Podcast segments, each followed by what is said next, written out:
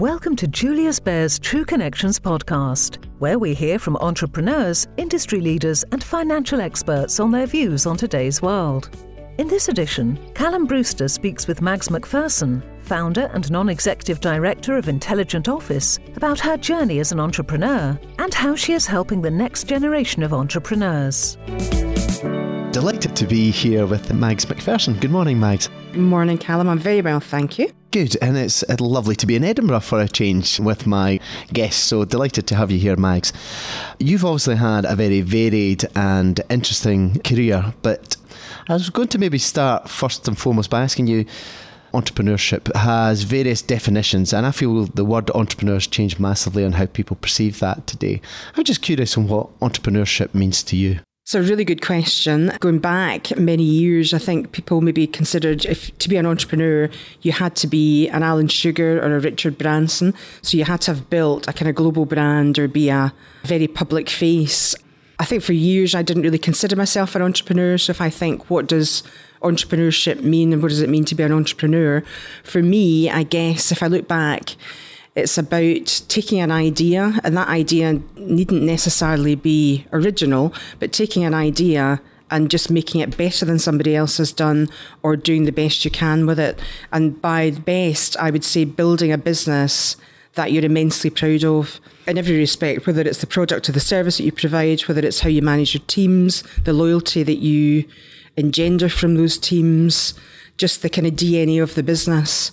So for me, entrepreneurship's about taking something and just doing a brilliant job with it and doing as best you can and being as innovative as you can through that journey, but also, as well as innovation, picking the best that you see from other businesses, other organizations, other countries, and adopting all of those. So for me, I guess it's just about being lateral and just trying to be as innovative and driving success as much as you can. And seeing those characteristics you've touched on, so you use words motivation, I can sense from you enthusiasm, possibly a real need for learning. What characteristics did you have early on in your career you felt drove you, made you stand out from the crowd? What was it about you? Yeah, I'm not sure. I did stand out from the crowd actually when I was young, but probably early characteristics where I grew up on a very small farm, which my mum and dad ran, and my sister and I worked on the farm. So my earliest memories are of a huge amount of hard work, physical hard work. So we were out feeding the animals, bringing in crops. But in line with that hard work, we were treated exactly the same way as all of the casual workers on the farm. So we didn't get pocket money, but we got paid for the work that we did. So everything that we did around the house or everything that we did in the farm, mum kept a note of it. And at the end of the week, we got our pay. And that was from as far back as I can remember. So hard work is probably, and again, going back to the question about being an entrepreneur, hard work is the mainstay, I think. If you don't work hard, then you won't be successful. So I think that probably hard work is one of the first things.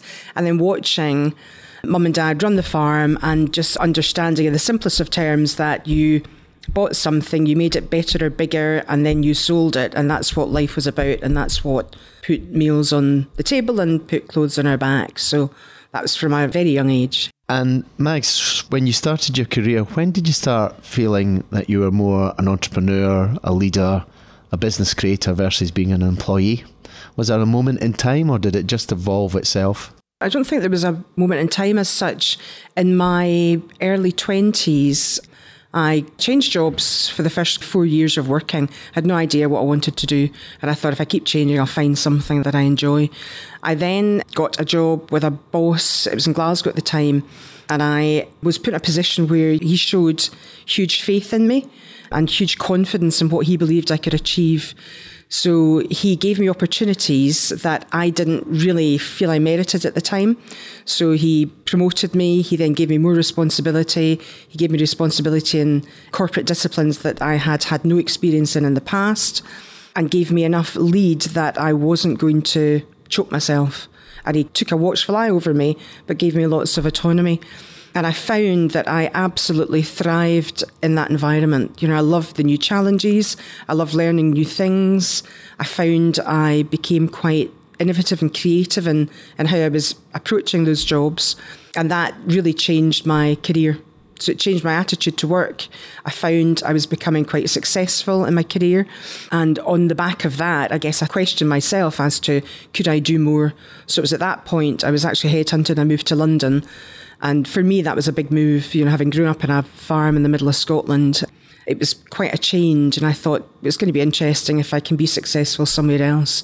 And then my next move was in a completely different discipline. So it was in a different industry, it was in the city. And again, I thought, well, maybe I've just been successful in my career because I understand the industry I work in. So let's try and see if the skills I have are transferable. So I moved to another organisation, a business called Williams Lea in, in London, and ran their operations for a few years and found that indeed the skills I did have were transferable and I was equally successful in that organisation. It's funny, through some of the other podcasts we've done, I can think of the one with Jen Prozek, who said something very similar, someone believing in her. And we were hosting an event with Wealthy Her on Monday evening, and we were talking about women in business. And one of the things that came through quite clearly was women not having necessarily the confidence and therefore having that belief from someone else, I would imagine, is really important. When you were going through that journey yourself, moving to London, different discipline. As a woman in business, were the challenges similar to what they are today, or did you find them different? Was that sharing of any experience then as a woman in business in London? Yeah, it's interesting. Through my career, I'm not conscious of ever having experienced a glass ceiling. And maybe I didn't, I didn't notice it. I don't think so. To be honest, I didn't think about it. I just got on with my job. I loved my job. I was successful. And I really didn't think about barriers that were being put in my way. I never ever considered anything at work or a, a challenge I came across was because I was a woman. The thought never crossed my mind. I just thought if it's a challenge in business, then you find a way to overcome that challenge or, or get round it. But I think the confidence thing is interesting because I, th- I think often women in business do have less confidence than men.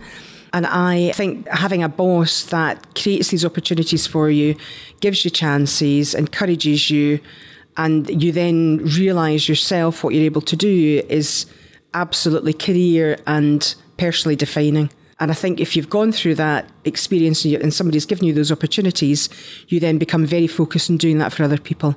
And that may be part of the moment of thinking, well, actually, I might quite like to do this myself because then I have more control yeah. over giving other people opportunities. And that's been something that's since then has been massively important to me. And of course, that links nicely then to the work you've done with the Prince's Trust and development of young people. Maybe you want to share a little bit more about the work you've done and supported around about young people and development of them. Yeah, I was introduced to the Prince's Trust probably over 10 years ago by a friend of mine, a guy called James Thompson, who owns Prestonfield House in Edinburgh.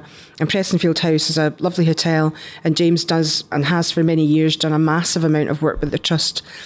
And I, very wrongly and slightly shamefully, will admit that before I got involved with the Trust, my view of somebody who was homeless on the street was you can work, you can wash dishes, you can pick up litter.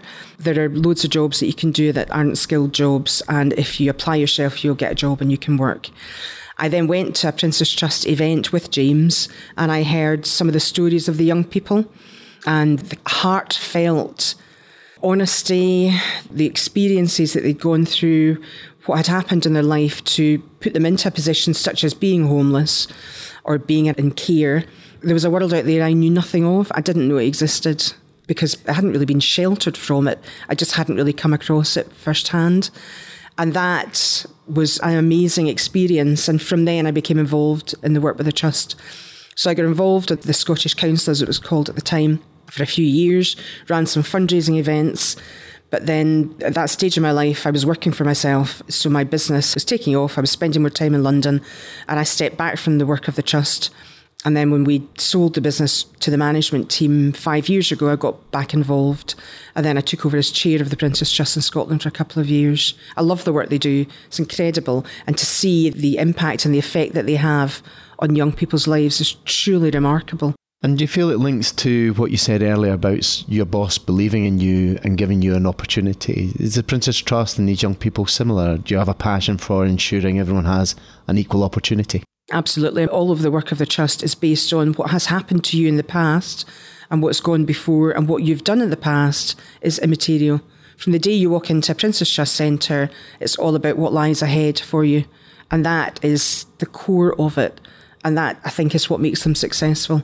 Nothing in the past matters. It's all about what is in your future and what they can do to help you achieve something with your life and do something that you perhaps never thought was possible. If we're talking about opportunity, I suppose one of the great opportunities for you was Intelligent Office and the story there and what happened around about the management buyout. Would that be your catalyst where you actually saw real change in your career and what you were able to do? Yeah, I guess the biggest change in my career. So I went from London to work in the States. So I decided back in 98, I think, that I wanted to leave London and I wanted to come back to Scotland and I wanted to work for myself. That was my plan.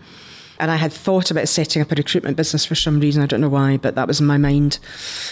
So I resigned from my role in London, and the guy who ran the company said, Oh, we don't want you to leave. What job do you want to do? And I said, No, no, I'm going back to Scotland and working in a firm that was principally city based. They didn't really get anything that was outside the M25. That was all a bit of a mystery to them. So he said, oh, Do you want to go to Asia? We have a joint venture in Asia. Do you want to go to the States? And I said, No, no, no, I'm going back to Scotland. So I resigned. I worked six months' notice. And just before I finished, they asked me if I wanted to go to New York to do a project for a joint venture company we had in the States. So I spoke to the chief exec, who was a lady at the time, and agreed that I would go out for six weeks and do some consultancy for them. So I did that. So I went to New York, and after about two and a half weeks, she asked me if I would stay and run the business on the East Coast. So I ended up staying for two years. I said I would stay six months initially, so I ended up staying for two years. Again, that was quite a defining moment for me because I'd left a job in London where we had the same client base as New York, very similar services. But the culture in the States was so different, and the culture around people and opportunity, the belief that everything is a meritocracy, the desire of really junior staff to get on. They're all trying to do their MBAs in the evening. You know, we had loads of staff. We had about a thousand staff in the kind of between Boston, New York, and Washington and you would go into a site and visit, and somebody would be delivering mail in an investment bank. And the first thing they would say to you is, Oh, what business are we bidding for? You know, what are we going to win next, Mags? Where's the business going? They had such an appetite for the business, for learning. They were so ambitious, and I absolutely loved it. Loved it. And the organization that I worked for in the States really embraced that and their employee communications was brilliant. Their employee engagement, their motivation was just fabulous, and I adored it. And I loved the fact that everyone in that business believed they could run the business one day. So your education from your parents about working hard and getting the money at the end of the week and hard work's about everything would have just fit perfectly in that American culture then. It did because they do work hard. Yeah. They love my accent. Yeah, Americans love a Scottish accent because everybody's Scottish, obviously, and they can tell you where their history came from. Yeah, it was great. They do work very hard, and those bits through my life. So you know, working as a little kid on the farm, the opportunity I was given in my 20s by a boss who really stretched me. And then I think going to London and realizing that I could be successful in an environment that I didn't know anything about and an industry I didn't really know about and then going to the States and just seeing the difference culturally and what can be achieved, that probably made me think actually I should try and do something for myself. And one of the reasons I wanted to work for myself was I really wanted to take all of the things I'd seen done well. You know, so when I was in Glasgow in my 20s, the guy I worked for did some great things. When I worked in London, the business I worked for, Williams Lea, had some brilliant attributes. When I went to the States, I worked for a business called BBS and their whole team engagement and how they managed people and the motivation was phenomenal. And I thought, you know, I really haven't seen an organisation where all of these great things are pulled together. And I thought, well, why don't you try and do that? So came back. And tell us about that. You came back and what did you do? I came back and I was too chicken to start a business. So I wanted to start a business, but it was just, I was 35 at the time. And I thought it's just too big a move. And I didn't actually know how to do it. I had no idea how I would go about it. So I spoke to a headhunter who presented a role to me, which was a kind of management buy in to a little printing company, a little digital printing company. So I thought, well, actually, I could do that. I got some equity, but it was a job, so there was a trading business, and I could use that as a base to build. And I had the right to buy the guy who had originally owned it. So I went down that route and I took over a tiny wee printing company called DocuServe in an industrial estate in the east side of Edinburgh. And then sorted that out and then used that to build an outsourcing business. And in 2005, we changed the name to Intelligent Office. Uh-huh. And that went on quite a journey over from initiation. It indeed, yeah. yes. It started off as being the aim was that we would provide outsourced document management services to businesses in Scotland. And our first client was a law firm, our second client was a law firm, and our third client was a law firm. And I thought, well, that's interesting. There's maybe a little niche here. I clearly didn't have a brilliant business plan at the beginning. So I was going to do anything for anybody. So I then thought, well, maybe I should focus. So did a bit of research. No one in the legal sector in the UK was providing the services that we provided. So we then decided that we would sell the printing company. So the, the management team brought the printing company, I think that was about 2006 and we reinvested the proceeds and started in London. Our first contract in London was in 2007. And I had a colleague I'd worked with in the States, and she joined me about a year after I started the business. She came back to the UK and she was based in the South. So she joined and she ran the business in the South, and I ran it in Scotland. And the management buyout happened 2011? 2014. To think there, yeah, five years ago, passing me. And how stressful was all of that? Was that a high point or was it a moment of stress?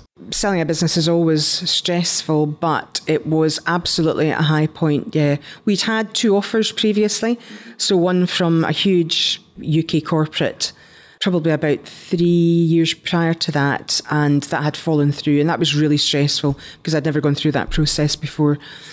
We then decided that we would try and sell the business or look for private equity backing. So we appointed corporate finance advisors. We went through a process, chose a private equity house in London, went through diligence, and they changed their terms, and we decided to walk away. That was stressful because you stop running the business and you start running a diligence and a private equity process. Then, when that happened, Rachel, who we'd since made chief exec of the business, and I'd moved into a role as chairman, said to me, Why don't I try and lead a management buyout? your proper MBO so that gives you what you want from the business. She said, I'll do that. We'll raise private equity as long as you stay involved. So I said, well, that would be great. So Rachel then led a management buyout. That happened five years ago, and I stayed on as a non exec. So it was far less stressful than the first two processes because we had had two full starts, so we knew what to expect. It was just a brilliant experience because it satisfied me. I was 50 that year. And I had made the decision that by the time I was 50, I would like the option to either be able to step back from the business and do less, step away if I wanted to, or possibly sell. And I wanted to make sure that the business was being run in a way I was comfortable with and that it was going to be safe and secure without me being involved. So Rachel and I worked on that and the management team for probably two years prior to my 50th year. So the MBO came six months before my 50th birthday.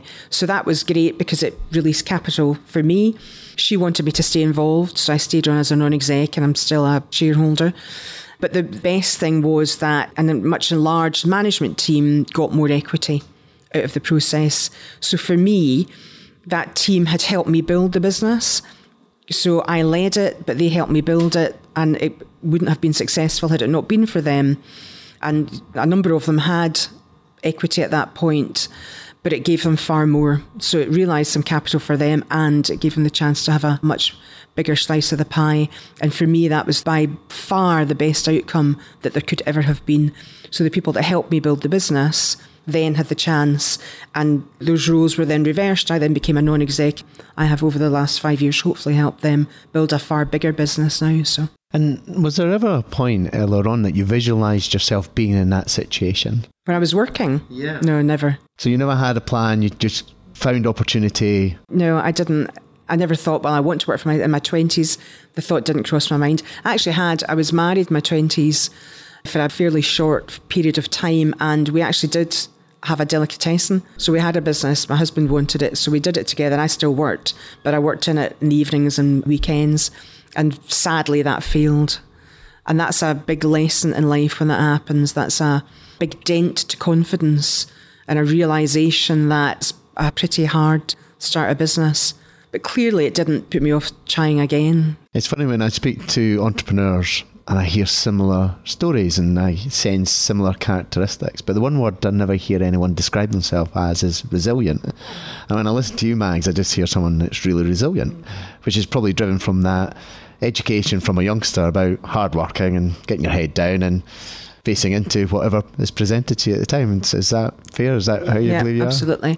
Whether you're working or whether you've started a business, life is full of knocks and bashes and dents and not everyone wants you to be successful. I think in the States they do. I think in the UK that's very different. And you have to just power through. You need to believe in what you're doing. You need to believe in the people around you. You need to tell them that they're doing a good job. You need to encourage them. You need to support them. And it doesn't matter what you're faced with, then you will get through it. An intelligent office is a really difficult business to run. It's really challenging.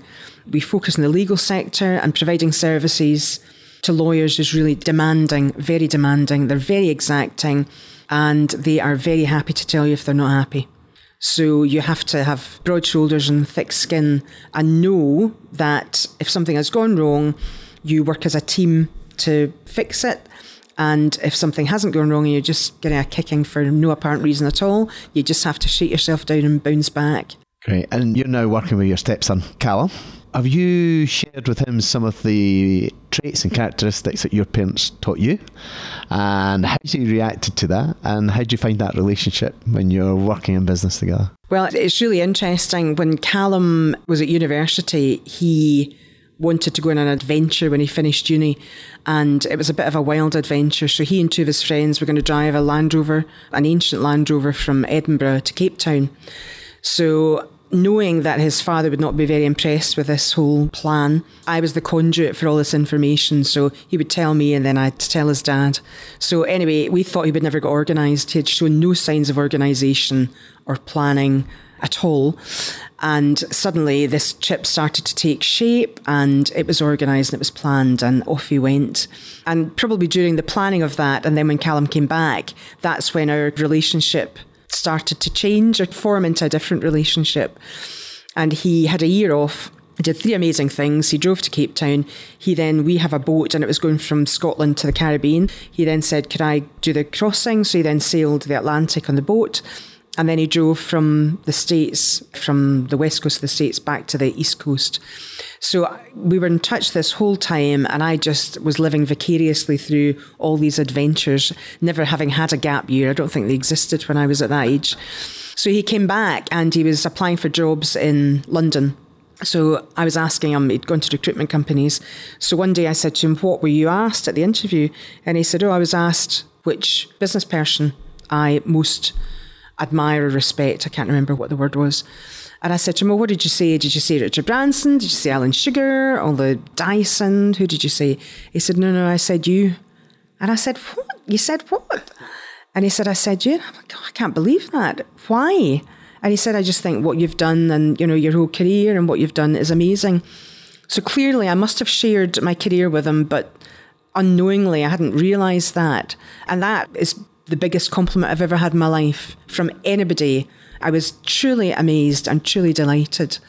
So a few years ago, Callum wanted to work for himself. And interestingly, I had never had that thought. And from the day he left uni, that's what he wanted, which I found quite fascinating. So he got a job in a marketing role in a tech, fintech in Edinburgh, did that for a while. And three years ago, he came to me and said, I've got an idea for a business. So I said, okay. So it was secure motorbike storage. So motorbike theft is colossal in Edinburgh. So he wanted to open a garage where people had a PIN code, like Pure Gym was his example, and they could safely store their motorbike. So I asked him the questions that I would ask anybody if I was thinking about investing in their business. I remember I was sitting in bed and I was doing an email to him one evening and I said, Well, here's the things that I would want to know if I was going to back you. And I woke up the next morning with an email with answers to every question. So he'd already done all of the research. So I was really impressed with his planning and his preparation.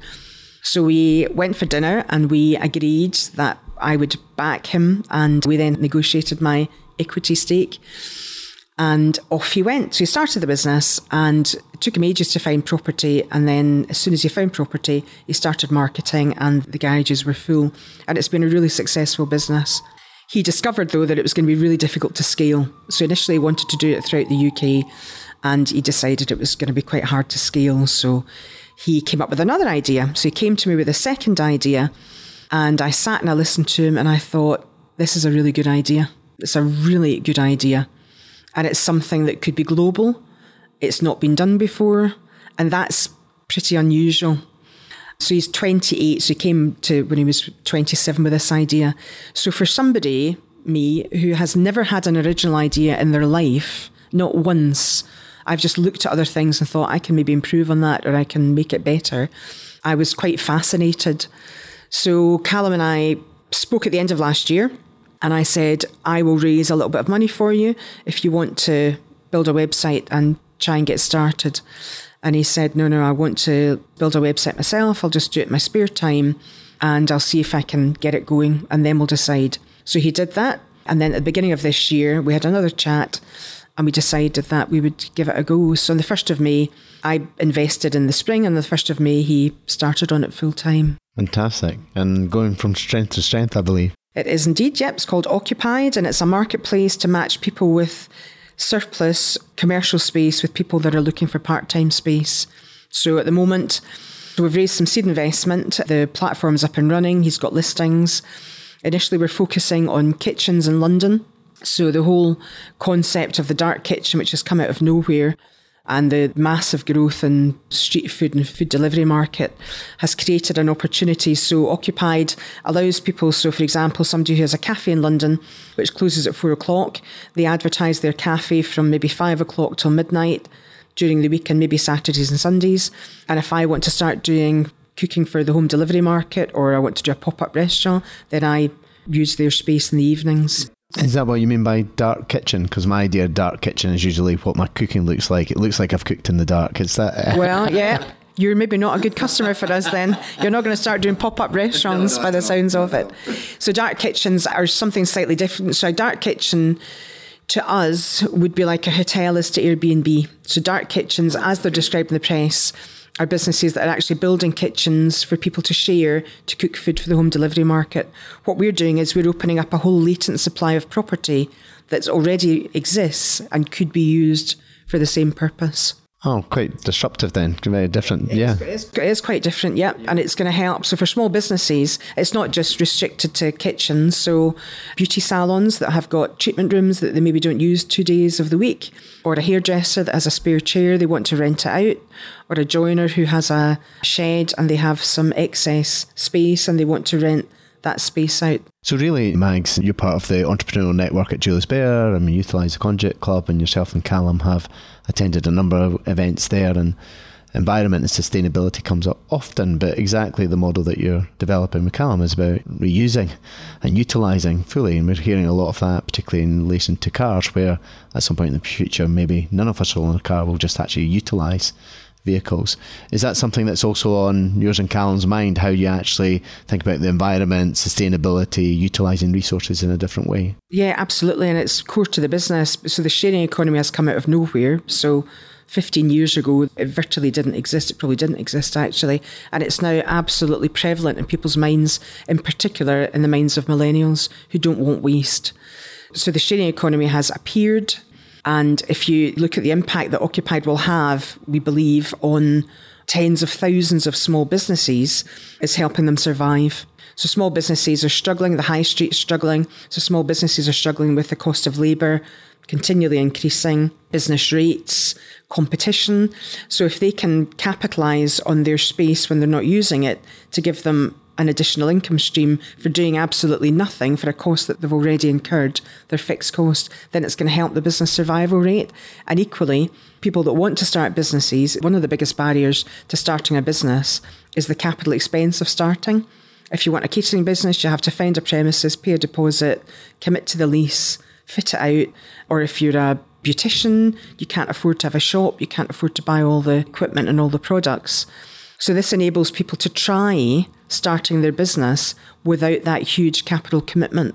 So we believe it will absolutely encourage business startups, give people the chance, they get going and then they might share the space for a period of time and think, okay, I'm now ready to commit and take my own property. I think it's got a huge impact. So, in some ways, what you're developing through Occupied is almost a real life incubator of community and network to encourage entrepreneurial spirit and sharing of ideas and best practice. Yeah. Would that be fair? And at the moment, because we're just starting, the principle is just all about sharing the space. But we believe over time we'll be able to do other things to help businesses. So we'll try and help them with buying powers. So as we grow and as our book becomes bigger of people that are engaged in the community, so as well as having the website with people listing spaces, and people wanting to find spaces. We want to build a user community that can help each other.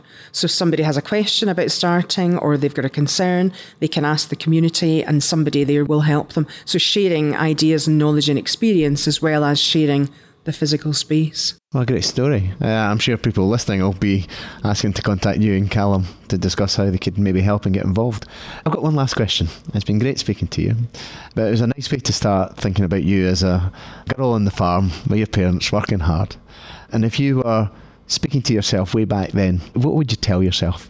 What would you say to yourself as a girl if you knew then what you know now? I would tell myself that there's a big wide world out there that you have to have. Conf- I probably was a reasonably confident wee child. I think I was pretty chatty.